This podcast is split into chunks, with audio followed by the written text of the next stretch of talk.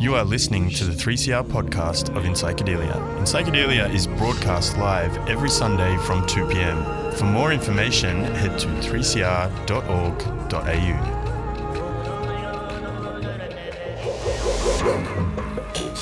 Good afternoon and welcome to uh, Australia's favourite way to keep up to date on drug policy, especially if you're in Melbourne where you can actually listen to the show on the radio station. But hey, we're across uh, across the world wide web because it's 1993 and I'm going to talk to you like it is uh, World Wide Web. Uh, sorry, my name's Nick. Um, obviously overexcited on this sunny Sunday. I thought it was just about the end of summer, but apparently it's kicking back up again. We're going to have 38 degrees before the end of the week.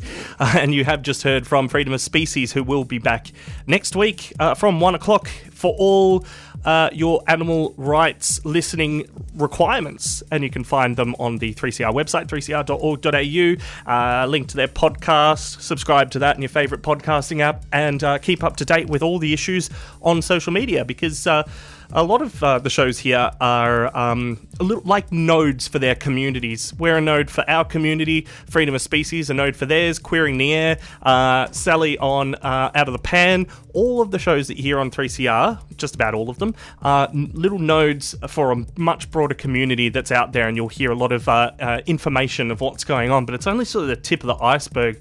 I know we only get the tip um, here and there, and I'm sitting across um, talking to you, my friend, through the uh, radio uh, waves, but also to Ash Blackwell, who's sitting across from me. Ash, how you going? I'm good. Afternoon. Um, we've got a big show, but just before we get Yeah. into it, I just wanted to acknowledge that today is International Family Drug Support Day. Um, Family Drug Support are an organisation that was set up for the specific needs of families that might have somebody in the family who has a issue with drug addiction. Uh, we had Chloe, I think, two weeks ago. Um, uh, produce a show uh, where she covered a lot of the issues around that. You can find that on the 3CR website.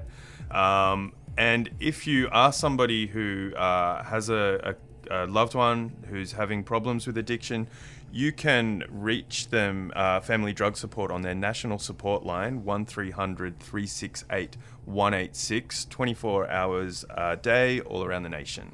Um, and tomorrow there's a whole range of events happening, the main one being in Hawthorn. Do you have the details up? or I do, yes, yes. Uh, from 10:30 a.m. tomorrow, the International Family Drug Support Day event in Melbourne is happening at the Hawthorn Art Centre, uh, the Zelman Room. Uh, it's for free. It runs from 10:30 until 12 o'clock. Uh, they are asking for registrations, but I reckon if you turned up there and you didn't have one, it'd probably be all right. But if you want to register. Uh, international FDS day.fds.org.au forward slash 29 dash events uh, is the place to go. And you'll hear from, uh, from uh, Tony Trimmingham talking about his son Damien, who uh, catalysed Tony's involvement with all of this. Uh, Damien passed away in, I think it was the late 90s.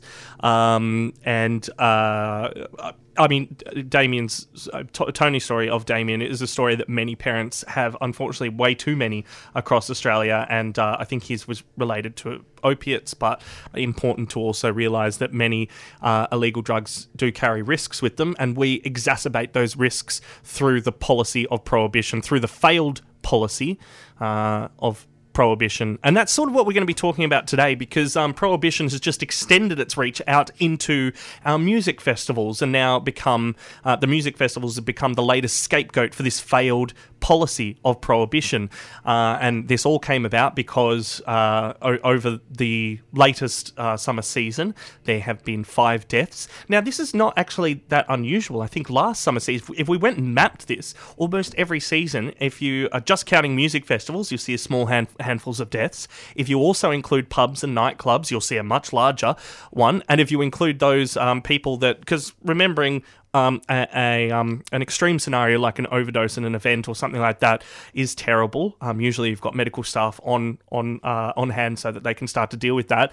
But a lot of the um, bigger problems, especially with our number one favorite drug, alcohol, uh, are long term. They're the sorts of problems that don't don't really creep up onto uh, up onto people until they're 30, 40, 50, and then start having serious problems with their liver or with their kidney or with um, cancer or with a number of other conditions that people get from uh, chronic alcoholism that can sometimes can you know seem a bit fun, especially at a lot of you know people like to drink a lot at music festivals as well. That's number. If we were to rate all the drugs of uh, how much people are taking at music festivals, especially if we were to include festivals like Tamworth Country Music Festival, which uh, Gladys Berejiklian, New South Wales Premier, wanted to disclude from her list of music festivals that she was targeting, pretty sure you would find alcohol consumption is really high. But uh, let's put that aside. Well, actually, no, we're gonna we're gonna focus on that for the whole episode.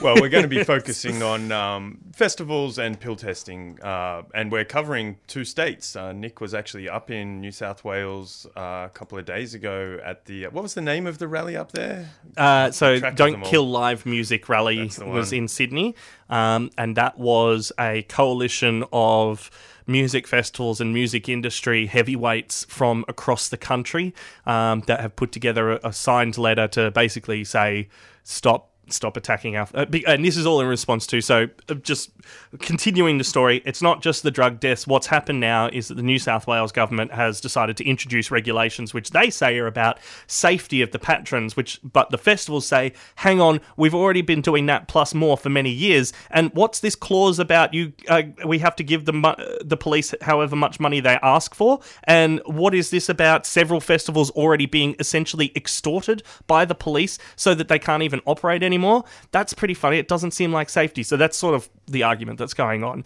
that it really doesn't seem like it's about safety uh, because these regulations uh, were, were formed i mean we're not even sure how. The expert committee that they had was only about two There or was three, people, three and people one of them was a liquor licensing and gaming person who Hmm. I don't know if they had any experience at all in the festival environment. and that's um that's where some people have been saying, hey, f- um, follow the money because it's the liquor license and gaming um, regulators that seem to be getting the um uh.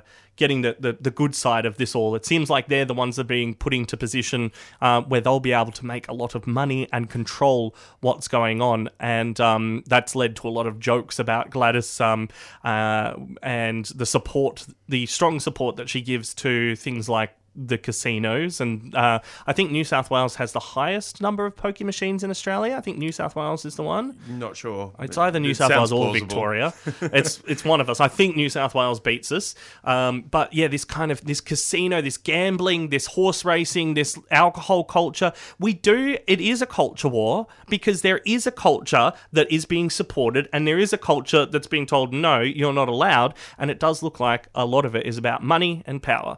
Um, so we're yeah hear a bit uh, from these festivals uh, in just a moment, and we're also going to be hearing uh, about yesterday. Uh, yeah, yesterday I attended the City Street Rave event, uh, put on sort of in solidarity with uh, what's happening in New South Wales. And um, we're not going to hear from the speeches there, but I did manage to drag to the side a few politicians and Greg Chipp from Drug Policy Australia and record a couple of short interviews to get a bit of a sense of how things look at the beginning of um, this new term of Parliament. Before we get there, we'll play a little bit of music um, to get you um, started on this Sunday afternoon. Uh, this is in Psychedelia on 3CR, and right now, uh, Headflux with Meat Suit.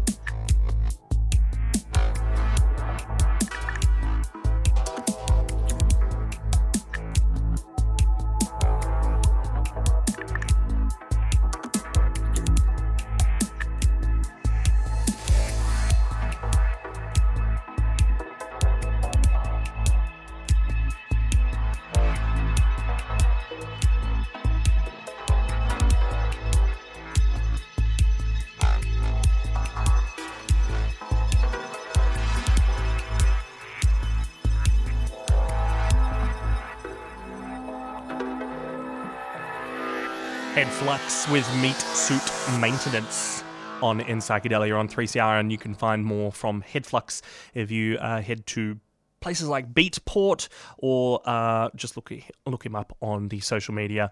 Uh, now crossing to Thursday afternoon uh, slash evening in Sydney at Hyde Park. Uh, and I started off with a little bit of presets because um, what's his name? Can't remember his name from the presets. Uh, was there? I only heard a little bit of the uh, speeches as they were going on because I was walking around um, trying to uh, chat with people, uh, but apparently he uh, got into like starting the project, the presets, which is a big sort of commercial pop um, thing, especially from about ten years ago. I, I didn't. I mean, I don't keep up to date with commercial pop music, so I don't know if it's still relevant now. But uh, um, I remember they were, they were pretty big in the sort of late 2000s, early 2010s. Um, so yeah, you know, bit of presets, and this is uh, from the Don't Kill Live music rally in Sydney at Hyde Park on Thursday evening. Festivals being uh, day festivals or weekend festivals have always held like such a, an important cultural role for young people. A way to get together be fully expressive get your colors out um, uh, have a lot of bonding and just dance. Be, be completely out of out of your context and able to just find your real creative self. Um, and without that I don't think we get that opportunity very often. I, I, kind of uh, have so much respect for Aboriginal culture. Obviously, I'm not going to understate the power of their culture, but corroborees for them were a way to get people from all around the state together in one into one place to like to uh, connect, you know, and to to have a dance, to have an opportunity to um, to have dialogue and strengthen bonds. And festivals to me have always been like that, a contemporary version for, for us. And without that, we'd lose that opportunity to, to really um, get together from all uh, walks of life. Uh, I go to festivals to have fun and um, be a different me.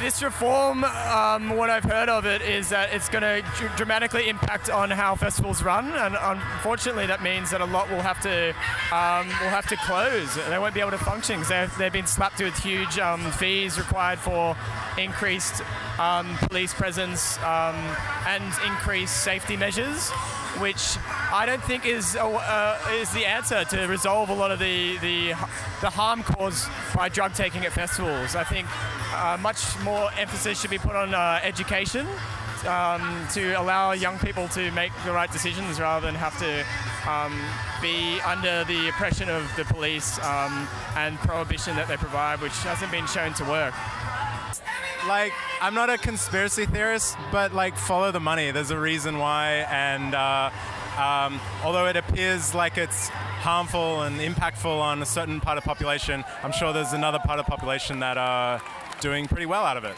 So, uh, you know, there's vested interests at work. Festivals are a sense of community. Every festival I've been to, whether it be a hardstyle music festival, a tour, or even live music. It's a sense of community it all brings together. It's amazing, it's safe, everyone has fun. It's been around for hundreds of years. Like you saw people bagpipes and like flutes at festivals together, and it's it's always been fun and safe. You know, people know what they're doing, people come have fun.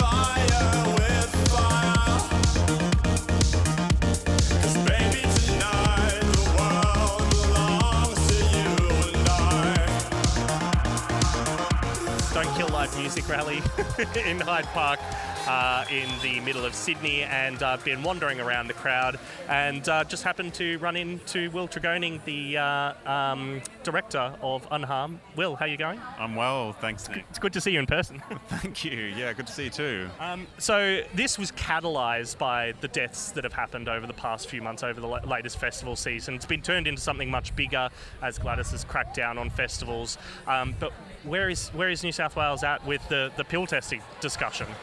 Well, yeah, I mean, this particular event, it's like brought in into an issue around uh, overregulation on festivals, um, came out of some of the um, policing practices that have been increasingly imposed on festivals, making it like harder and harder for them to do um, to, to exist here in New South Wales. And I guess it's kind of combined with um, ongoing frustration about about the same kind of overregulation within the inner city area, the lockout laws, and the effect that that's had on live music venues in addition to all the other things, you know, like the pressures of um, inner, the inner city um, making it difficult to run those kind of venues. So I guess it's like a, a it's, it's a fairly broad church that is about um, the kind of impacts that I guess poor planning and sh- shitty regulation have had on the kinds of spaces and, and ex- experiences that are really important to a lot of people uh, that aren't being recognised by politics right now.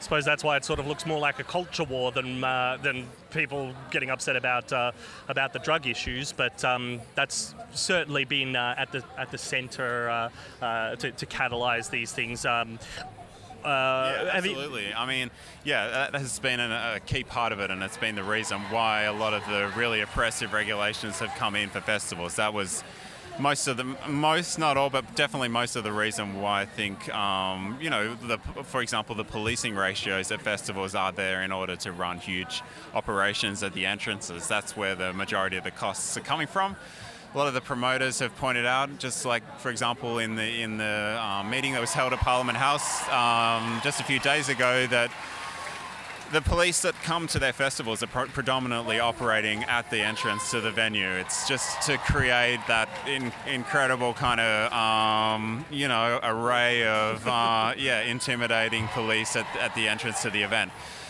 And that, yeah, so it's a frustration about that, both in terms of what that means for the festivals, but then definitely um, in terms of what it means for patrons and the, the both for the experience and then, of course, for the the risk that comes from being frightened in an environment where um, you may be taking drugs, legal or illegal.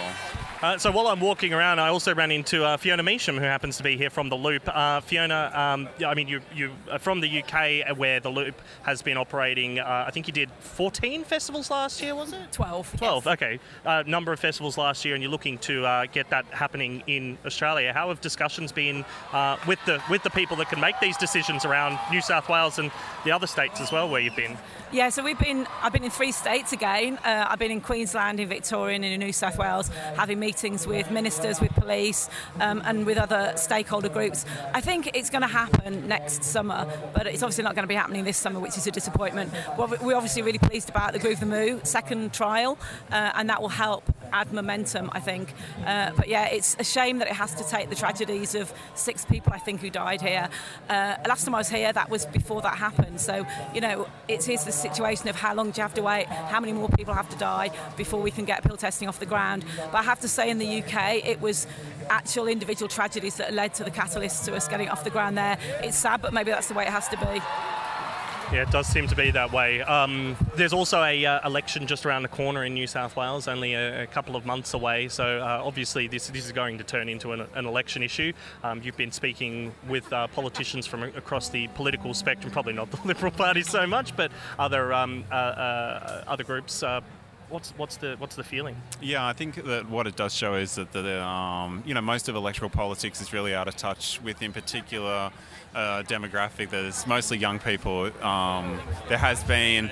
Especially within the current government, a complete indifference. I mean, uh, well beyond this issue to to anyone under 40, and uh, this is a part of that. Um, and I think it is becoming an electoral issue. I mean, pe- even people within the Liberal Party know, as well as within Labor, that they are failing to kind of renew themselves. And um, I think that this is one example of like a really important constituency that's being ignored and is getting organised and is showing that they care and uh, will begin to influence uh, electoral politics in New South Wales. Definitely, yeah.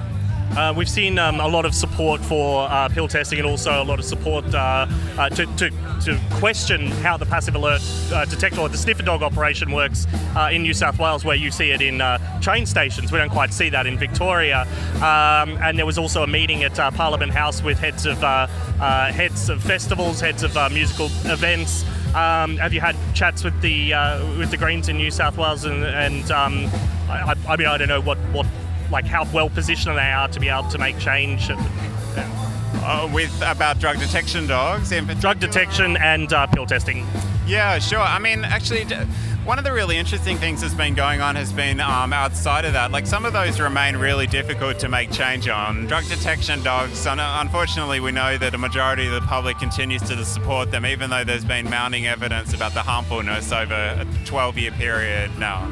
Um, But what's really interesting is that, other things have changed that uh, have been much less high profile. For example, we've moved essentially to a diversion system at music festivals. Police are now issuing fines that don't um, include a criminal record in replacement of for court processes for people who are caught um, committing a possession offence. Now, look, it's not uh, what we're all in this uh, movement for, but it is definitely a step in the right direction. Exactly, and uh, I mean there are still refinements that need to be made to that, and even but even the assistant um, commissioner on Q and A on Monday night made reference to that and how police are really keen to see alternatives to fines that might involve, for example, a referral to some kind of health consultation or that kind of thing that wouldn't involve any cost at all. The thing with fines is that it's totally inequitable, right? It's fine if you're rich, it's like decriminalisation for wealthy people. Uh, and so some alternative to that that doesn't include a cost is really important. But police are recognising that, and so there's this shift going on very quietly uh, where it's making a really important step toward um, drug use no longer being treated as a criminal matter, and that's really exciting. So it swings and roundabouts right now, but um, yeah, there's, there's the good and the bad, the, the stuck points and places where it's beginning to flow. So. Um, I, I have no idea if there even are sniffer dogs in the UK. Are there sniffer dogs? How does it operate in the UK? Like, do you have the same sort of, uh, you know, funny sort of thing going on that we have here in Australia, Fiona? Yeah, so we do have sniffer dogs at most festivals in the UK, and one of the things that I've been looking at is what are the implications of that in terms of festival goers. So if you have a very high profile policing presence with sniffer dogs at the gate, then particularly younger drug users might be more scared and more unwilling to take their drugs in. So then they're at the mercy of the festival dealers. And one of the things I found in my research is that they're twice as likely to rip people off as their neighbourhood dealers because people build up a rapport with their neighbourhood dealers. They, um, you know, they trust them, or if they happen to sell them dodgy stuff, they can go back and get a refund. So generally, it's um, you know they there's a much stronger relationship. Whereas if they buy off a stranger in a festival, they don't know what they're getting. There's more chance that the dealer can get lost in the crowd. They can sell them anything, potentially something even very harmful. And so, do we really want to be having dogs at the gate? who are stopping people from getting drugs from their neighbourhood dealer and are driving them into the arms of the festival dealers who might be more likely to more likely to rip them off. And I think one of the things that we're finding in the UK is it's the younger drug users who have less experience of sniffer dogs who don't realise that actually it's a bit hit and miss. Whereas older drug users who have been around the block a few times know that they can hide it where the sun doesn't shine, uh, know that the, some of the dogs are pretty hit and miss, and therefore they are more willing to take that risk. So I think it's dis- it's disproportionately harmful, and it's increasing harm by having the dogs on the gate. Um, so that's one of the things I've been looking at, and we found that people are twice as likely to be ripped off by a dealer in a festival than their neighbourhood dealer. Yeah, it's an interesting point that um, the the way the market works sort of shifts and it, it becomes a young person issue not because it's young people taking drugs but because they're the ones with they're the more disadvantaged in the in the market essentially they don't have the good contact the knowledge the understanding of how it all works and that's what leads to leads to harm in the end Yeah, absolutely. And we know from our research that the dealers on site are more likely to sell things that look like the drugs but aren't. So they just rip them off with salt instead of ketamine or brown sugar instead of MDMA crystal. Or they might sell something, something really harmful like boric acid instead of cocaine. So, um, you know, there are serious health implications of this. It increases drug related harm.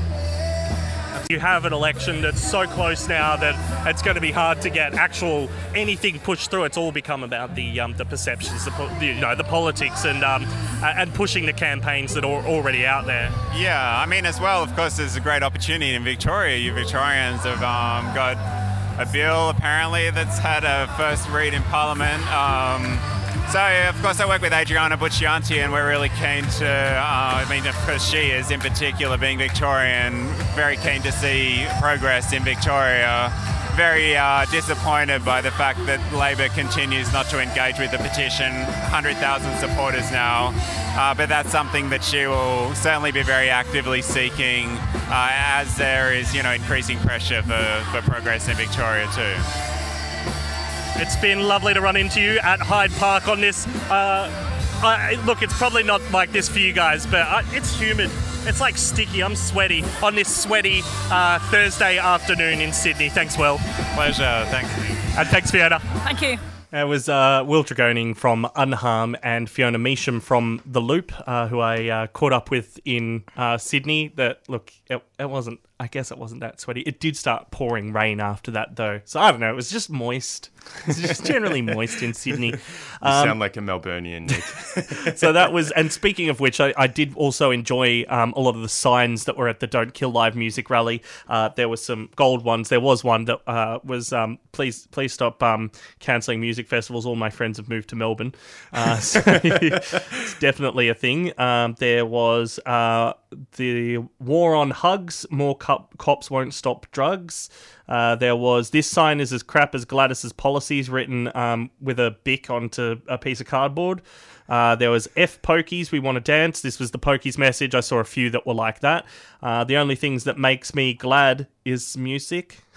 it's a bit of a Gladys pun there. I see what you did. Uh, there was a big one in some uh, very graffiti um, uh, spray can just saying "Let the boys gurn." Uh, so yeah, it's a number of um, yeah. The signs were definitely out on display. at How the, many uh, people Don't Kill do Music think were there? Uh, the the estimate was for ten thousand people. I don't have a good idea in my head of what Hyde Park sort of looks like. It was not. It was a big crowd, and um, it probably built up a little bit over. So it was ran from six p.m. until probably about 9 p.m. I left around 8 p.m. It was meant to finish around 8 p.m., but they, they went on for a bit longer. Um, so yeah, it, it was a, it was a fairly big crowd. Um, there were no mounted police there, but there was a lot of bike police. But I reckon if it was Melbourne, we'd have had mounted police there. Um, maybe that's just a Victoria Police thing. I don't I don't really know. Um, but yeah, so that was the Don't Kill Live Music Rally. You can support. Uh, there is a petition um, to support the Don't Kill Live Music uh, Rally. Uh, the one that they were handing around there, they were looking specifically for New South Wales residents, um, but they do want uh, every uh, person across Australia who enjoys live music, enjoys music festivals, uh, and enjoys these sorts of events to get on board with that. So please do look for the Don't Kill Live Music social media uh, and their website where you'll be able to find out a little bit more about the petitions and just support our live music. Uh, we uh, have a fantastic music scene and art scene across Australia, uh, including in poor old little Sydney, even though they seem to be desperate to shut that down. Uh, Melbourne has. Um, kept and grown a lot of that, and um, uh, I'd like to see that uh, continuing. We haven't quite seen the same uh, uh, moves by Victorian by the Victorian government to quite shut down music festivals in the same way as in New South Wales, but that doesn't mean that there aren't problems. Hence the city street rave uh, yesterday, Ash. Yeah, uh, it was an interesting event. It was kind of put together on a pretty short time frame. Um, there was an excessive amount of police there at the beginning. Uh, it was it, it kind of built up over the afternoon once the, the music started, and um, probably 150 people, maybe maybe more. Uh, by the end of the event. But uh, at the beginning, we heard from uh, three politicians, two newly elected. Um, Fiona Patten from the Reason Party, who uh, is back for a second term in the Legislative Council. Uh, Tim Read from the Greens, uh, who is the drug and alcohol spokesperson and the member for Brunswick in the Legislative Assembly. And uh, David Limbrick, who is a member of the Liberal Democratic Party and member for Southeast Metro in the Legislative Council. And I should say as well, he's he's also my boss. so I now work for David in his electorate office. So just full disclosure, I felt like I you know should, probably should Conflict mention of that. interest. Uh, Uh, no, I think it's fine. I can be an activist. it's the other way around. He's got a and- conflict.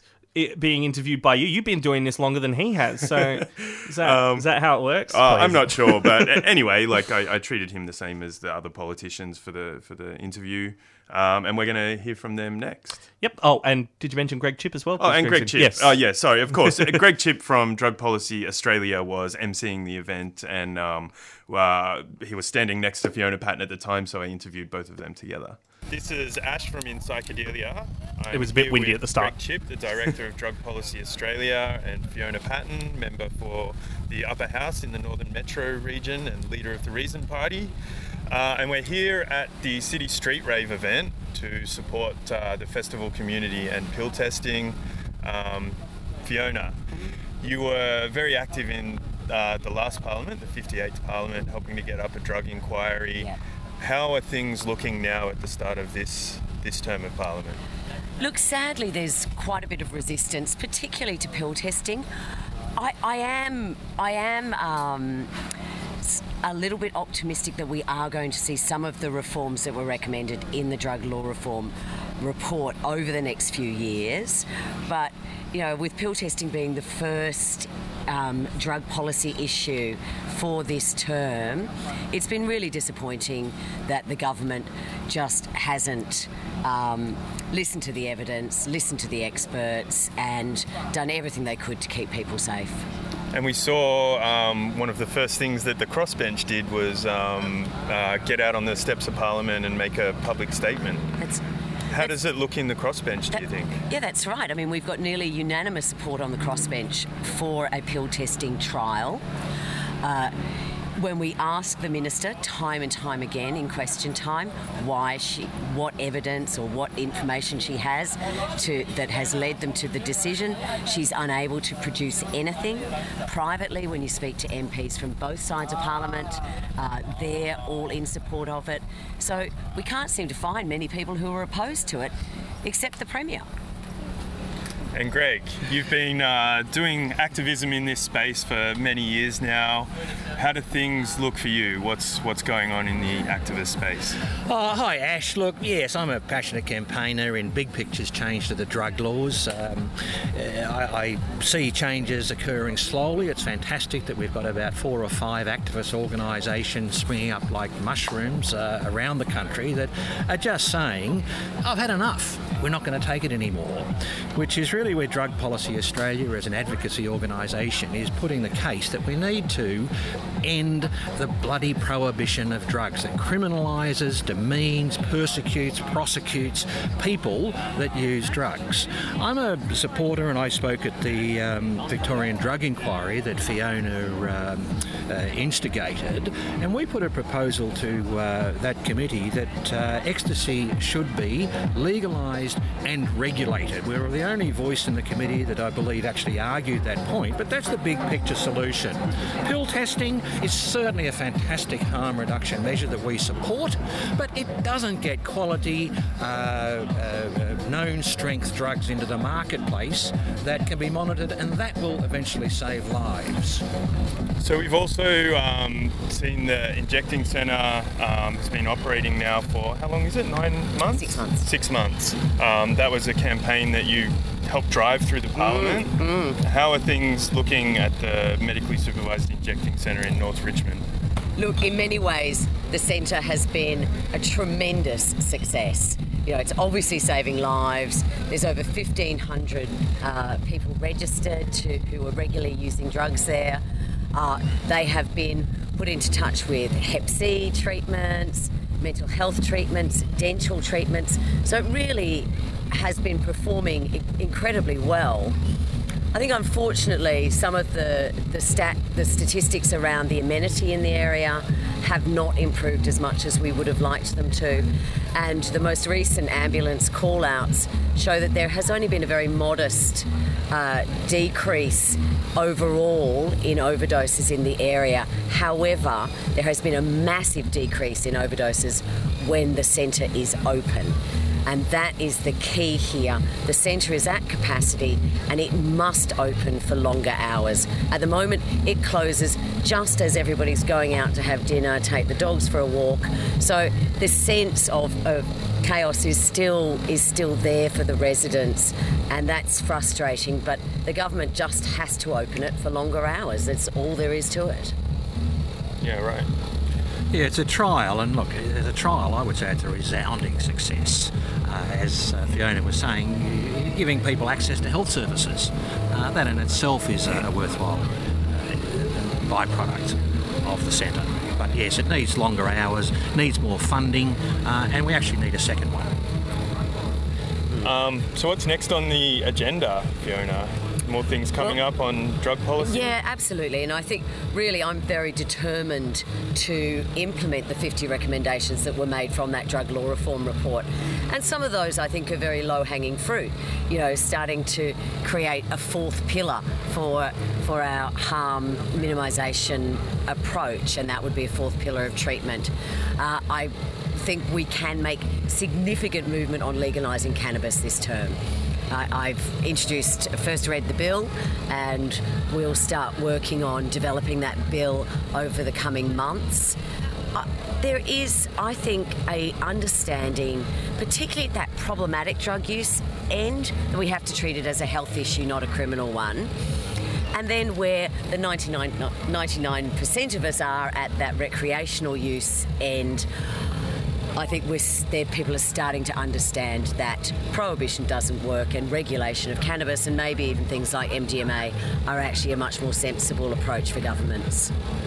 The government has moved on their election promise to hold a royal commission into mental health. Yes. How do you see this playing into the discussion of drug policy in this term of parliament?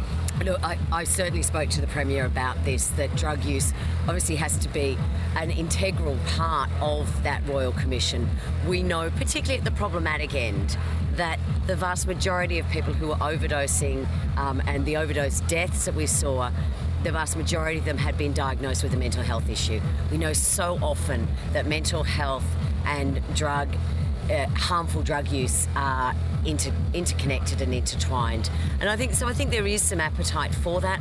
I know that a lot of the alcohol and drug services have have also s- strenuously. Uh, moved for that to be the case, and that for the terms of reference to, to include drugs as an important component of it. That will help us in treating drug use as a as a health issue, not a criminal one. Uh, and I hope it will lead us towards a decriminalisation model. And meanwhile, the, the other side, the adult use and recreational side, uh, that's something that we have to be working on outside that inquiry. Great. Anything else you want to add? All right. Thank you, Fiona Patten. Greg Chipp, anything you want to add before we Look, just taking up? up Fiona's point there, yeah, it's an absolute uh, obscenity that people with mental health issues that are self medicating get dragged into the uh, criminal justice system, uh, locked up, uh, and again, th- these poor buggers having a, a struggling hard time of it anyway. Um, to, to have their behaviour criminalised, as I said, is just an obscenity. And yeah, hopefully the Victorian government uh, looks at this issue, but hopefully society's attitudes will change as well uh, to people that use drugs and the prejudice and the persecution from people who use drugs, whether they have a mental illness or not, uh, will be redressed in the in the coming years. Great. Thank you. Cool. Greg Chipp, the Director of Drug Policy Australia, and Fiona Patten, Leader of the Reason Party and member for Northern Metro in the upper house of Victoria's Parliament. Hey, how's it going? You're listening to 3CR Radical Radio. This is Ash from In Psychedelia here at the City Street Rave in uh, Carlton Gardens in Melbourne. And I'm here with David Limbrick, member for the Upper House for the Southeastern Metro and one of the newly elected members from the Liberal Democratic Party. Welcome to the show, David. Hi Ash, how's it going? Yeah, good, thanks. So you're new to Parliament, um, and we haven't had any LDP members before. Do you want to just maybe introduce who you are and a little bit about who the Liberal Democrats are? Yeah, no worries. Um, so the, the Liberal Democrats were what people call either a classical liberal or a libertarian party, and one of our fundamental beliefs is that you know people should be able to act freely without the influence of government, as long as they don't hurt other people. And so, um, you know, I'm here today at this event to um, show our support for pill testing. Uh, this this fits into our philosophy because we think that you know people, if they if they own their own body and they're allowed to make decisions about their own body, they should be able to uh, get more information to help judge the risks about uh, possible harm to their own body. And pill testing uh, allows them to get more information to better judge those risks and, and hopefully result in uh, less harm to people who, who choose to take drugs. So, what else do you think might be in line, uh, in store for us in this Parliament, and what, what are your priorities uh, in terms of drug law reform in, in this term of Parliament? Yeah, so in, in terms of drug law reform, I mean, there, there's a lot of angles at the moment. Uh, obviously, there's a couple of uh, uh, cannabis uh, legalisation bills, one from uh, uh, Reason Party and one from the Greens. They have quite different approaches, and we have differing views on cannabis legalisation. Um, we, we prefer a more uh, deregulated approach. But um, also, we'll be looking at, you know, is there opportunity for decriminalisation of, of all drugs, uh, you know, for, for possession, and what, what does that really look like for in reality? So, um, you know, there's a lot of different models that could be used, and we'll be looking at, you know, how might that actually be possible. Uh, and of course, pill testing. So, you know, there's been a fair bit of resistance from the government on pill testing, and you know, I, I suppose we're still optimistic that they might change their mind, but um, they've been fairly, you know, fairly determined to uh, not not move on that so far. But maybe with more community support, um, that they might change their mind, and I, I hope that that will happen. Um, and vaping has been an issue that's kicked around uh, from time to time in Yes. um, Victoria and around the country. It's something that libertarians in general have been quite supportive of, and you've gotten off on the front foot on that in Parliament. Yeah, so um, I asked a question about vaping to the, the health minister at the last sitting of Parliament, and um, you know we, we were just asking about you know there's been a lot of new evidence around vaping and its beneficial effects for people to um, uh, cease uh, tobacco consumption, and, and you know it causes. Uh, causes people to uh, consume a product which has less harm than, than burning tobacco. And, uh, you know, I've spoken to lots of people who've taken up vaping who, who are ex-smokers, and they, they tell me, you know, anecdotally about the, the positive health effects that they've had. And, um, you know, it looks like the, the science is also stacking up on that. So, but I mean, from a from a from from the libertarian point of view, it's really, you know, we want more choices for people to to uh, give them give them more freedom to be able to uh, make choices about their own body. And vaping is just another choice, I think. And uh, it, it, I find it, you know, pretty upsetting that it's still illegal. And it's I think it's getting to the point where it's a bit of a joke. You know, you walk around Melbourne CBD and you see everyone's vaping. You know, lots of people are already doing it. It's just a matter of the laws to catch up. And I'm, I'm fairly confident that you know sometime in the near future the government will sort of change their mind on this just because of the fact that the reality is that people are already doing it so they've either got to you know change the laws to update the, with the reality or they've got to crack down on it. You know they've got to do one of those things. They can't have this situation where the laws and reality are so far out of whack. It's a common feature of drug laws. It certainly is. It certainly is. Um, any other um, priorities or things that you think are on the agenda in the near future? Yeah, so in the in the very near future, I mean, we're we've got some concerns with some of the bills coming through Parliament, um, probably in the next sitting. Uh, the the Justice Legislation Amendment Bill um, has a lot of uh, things that concern us, but in particular, the lowering the threshold for police to collect uh, DNA from people. I don't think a lot of people are aware of this issue. Um, at the moment, you know, someone needs to be either arrested or they need a court order before the police can collect their DNA. Under this new bill, that bar will be lowered so that they can just be uh, suspected of a crime.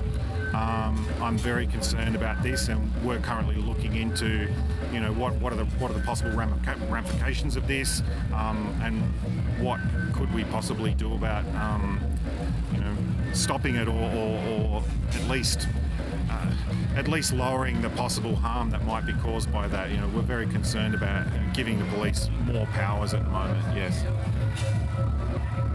And Victoria, um, the government, one of the priorities of this government that they're delivering on, which was an election promise, was the um, Royal Commission into mental health, which presumably will cover areas of drug policy. Um, do you have any thoughts about that and how that might play out in Parliament? Yeah, look, I, I, th- I think there is a lot of uh, outcomes of that that we'll, we would like to see that will play into uh, or will feed into drug law reform. So I think I'm very keen to see what the results of that are, and you know, does that provide us with um, further guidance on how drug law reform might look in the future? I think maybe a lot of people in the government also are, are waiting for that. A lot of people probably are reluctant to move on drug law reform right now until the output of that until that's completed. So, yeah, it, it, I I think it's something that I'll be very interested in looking at the outcomes of. Anything else you want to add? look, I mean, you know, we're just starting out in this whole process. Um, it's been fantastic so far for us to be able to, you know, talk about um, our beliefs and our philosophy. And I think it's great that we can uh, cooperate with other members of the crossbench in Parliament, even though we have, in, in some time, in, in some cases, radically different. Uh, philosophical views, but sometimes we end up landing on the same conclusion, even though we come at it a different way. And you know, I've been very happy to uh, cooperate with people such as Fiona Patten from Reason and the Greens, even on on certain issues. And you know, I think in the future there'll be other people that we can cooperate with. Um, you know, we don't need to have the same. Uh, philosophical background to, to come to the same conclusion on a lot of these things. So I, am looking forward to it, and I'm looking forward to uh, talking about drug law reform to potentially new audiences who may have may have. Uh, not engaged with it because you know they thought this was maybe a, a, left issue or something and you know maybe we're not seen in that way and we're, we're communicating to, to new people about this and they're having to consider it in a different way and not just reject it outright. I'm really looking forward to that. Great. Well, uh, thanks for joining us on In Psychedelia and congratulations on being elected to the 59th Parliament. Thanks for having me. Hi, this is Hugo the Poet. You're listening to 3CR, and by doing that, you're supporting community radio, an incredibly important institution in our times. We're joined this afternoon also uh, another politician, the recently elected member for Brunswick in the Legislative Assembly and the spokesperson for the Greens on drug and alcohol policy, Tim Read. Welcome to the show. Thanks very much for having me, Ash. And uh, congratulations on being elected. Congrats. Yeah, thanks again. It uh, took a, a, week or so to work out whether whether I'd been elected or not, but uh, uh, we got there in the end. I think it was like that for a few members this election. It took quite a long time to get confirmation of everything that uh, had, had kind of, you know, which which way things had fallen. For sure. Um, so the Greens have some uh, policies and bills coming up in Parliament um, I think uh, Ellen Sandell, the member for Melbourne, came out just this week um, and admitted to previous use of MDMA herself and introduced a, a, a bill on pill testing. That's right. So, um, in fact, uh, yeah, it was Samantha Ratnam, in fact, who um, did the first reading of the bill in the upper house. The details of the bill are still being drafted, and so sometime during the year, we hope that that will come to debate in the in the Legislative Council. Um, I, I, I, was just curious a little bit, um, Tim, about you and your background because I know you've uh, about four years ago um, we met. We were just talking uh, before we were uh, on air. Um, but last election, I was going to run with the Australian Sex Party in the seat of Brunswick, and then got got moved last minute. But uh, um, you uh, remember when we met? You said you were working in AIDS and HIV prevention. Um, can you tell us a little bit about your uh, background as a doctor? Yes, so I've been working in as a specialist in sexual health and HIV for about 20 years. Uh, some some of that research and some of that treating patients, and I've been interested in things like antibiotic resistance and and also HIV care and prevention. Well, one of the interesting things that comes out of sexual health research is that if, if you want to help people uh, change their behaviour or, or uh, use safer sex or whatever. Um, telling people to just not do something, you know, the old abstinence. Do you, remember, do you remember 20 years ago they were talking about preaching abstinence? Uh, as, a, as a form of HIV prevention. It just doesn't oh. work. I didn't realise. Uh, 20 years ago, I was, uh, where are we now, 2019? I just entered high school um, 20 years ago, but I do remember quite distinctly uh, the John Howard uh, Tough on Drugs era. There must have been some stuff that came into our school at that time or something as well, because I remember it being really pushed. And, you know, I grew up as an anti drugs kid, and look where it got me. it, it, who, who would have known? So, um, if you if you take the lessons from sexual health and apply them to to drug related health, uh, I think the same applies. Abstinence is what they talk about with sex. Just say no for drugs. It's the same thing, and it's equally ineffective in both areas. And but it's more than ineffective. It's it's a way for governments or health services to say, actually, we don't want to engage with you. We don't we don't want to talk to you about what you want to talk about, and we don't really care about you. And and that's why I think that this whole war on drugs is really a war on young people. And um, you've had a little bit of time to kind of find your feet in Parliament now, and uh, it's an interesting Parliament with uh, such a large and diverse crossbench and sort of coming on the tail of um, signature policies like the injecting room in um, in North Richmond. How do you feel about the prospects for um, uh, helping to push through some significant drug law reform in this in this uh, term? Yeah, look, I, I waver between optimism and pessimism. I'll, I'll explain why. You, you, I, I've been thinking of pill testing and the safe injecting room as the first steps in a move towards more sensible drug policy where we move away from criminalisation and prohibition and talk more about regulation and harm reduction. But we, we've taken some really progressive steps towards harm reduction, but they don't, each step doesn't seem to necessarily trigger the next one. It's, it's as though we've got to fight for each one. Let, let me explain. We got needle exchanges, needle and syringe exchanges introduced back in the 1980s. Australia was one of the first countries to do this, and, and we really led the world there. But then we stopped. And safe injecting room in King's Cross, I can't remember when that was. Was it a decade ago or so? About, but yeah, about Yeah. 2000, I think. Thereabouts. Okay, even 2001 longer. maybe. Mm. Yeah, but then we stopped again, right? And then uh, the Safe Injecting Centre in Richmond. But even now, the state government is saying, no way are they going to introduce pill testing. It's as if we have to go back and fight the fight from the beginning each time. I, I, agree. I think I, I think it does feel like we're we're starting from the beginning each time, and I think that there.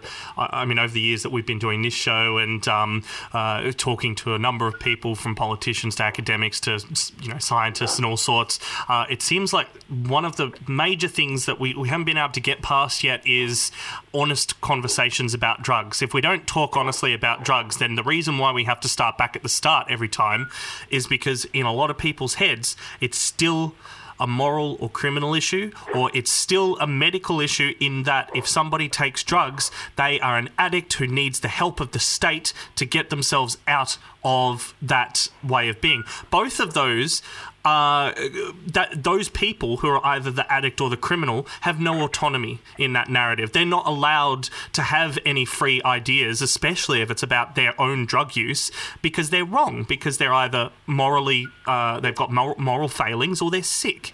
And I think that's where we we haven't got past that because uh, even now that we're trying to turn it into a medical narrative, I think sometimes we hear people um, who who think that they're being compassionate, but you, when you treat somebody like oh, because they've chosen to take drugs that they're a sick person, that isn't necessarily good for the 90% of people who choose to take drugs who don't run into problems. The vast majority who are silent about it, who don't want to talk openly and honestly about this issue because of the stigma, because those are the only two ways that they really get framed in the public discourse. Yep. Uh, so, and I'm saying this as a doctor, right? I think that we do run the risk of medicalising too many issues or over medicalising them. Uh, I, I do see it as an important public health issue, but it's primarily a human rights issue. Exactly. That is, that, that we, we need to understand that people have the right to decide how they're going to live their lives if, uh, if they're not hurting others, that we have to give them the information that they want to hear, uh, share some advice if they're still listening, uh, and then understand that people are going to make their own decisions. Um, we do have a jam-packed show today, so we're going to have to leave it there uh, in a moment. Any final thoughts? D- despite, I don't, I don't want to finish sounding too pessimistic. Uh, overall, I think that Australia is uh, way more progressive than a lot of other countries in terms of uh, methadone availability and a bunch of other things. We've got uh, room to improve in a lot of areas, but um, the, the other thing I really want to see some progress on is is legalisation of cannabis. Uh, I think that's the next big challenge, and I see this as you know pill testing as a, as a step along the way. But as I said earlier, we've got to fight for them all. thanks very much for getting in touch with us on this. And I think, you know, there's going to be some interesting stuff in state parliament this year on this issue. For we'll more keep in touch. For more information about any of the uh, guests that you heard on the program this afternoon, uh, the place to go is uh, 3cr.org.au. Follow the links to the In Psychedelia program page uh, and find us on social media. Uh, we'll be back next week from 2 o'clock. Uh, in the meantime, Queering the Air is up next, and Frank is hosting this afternoon. Enjoy your Sunday Arvo. See ya.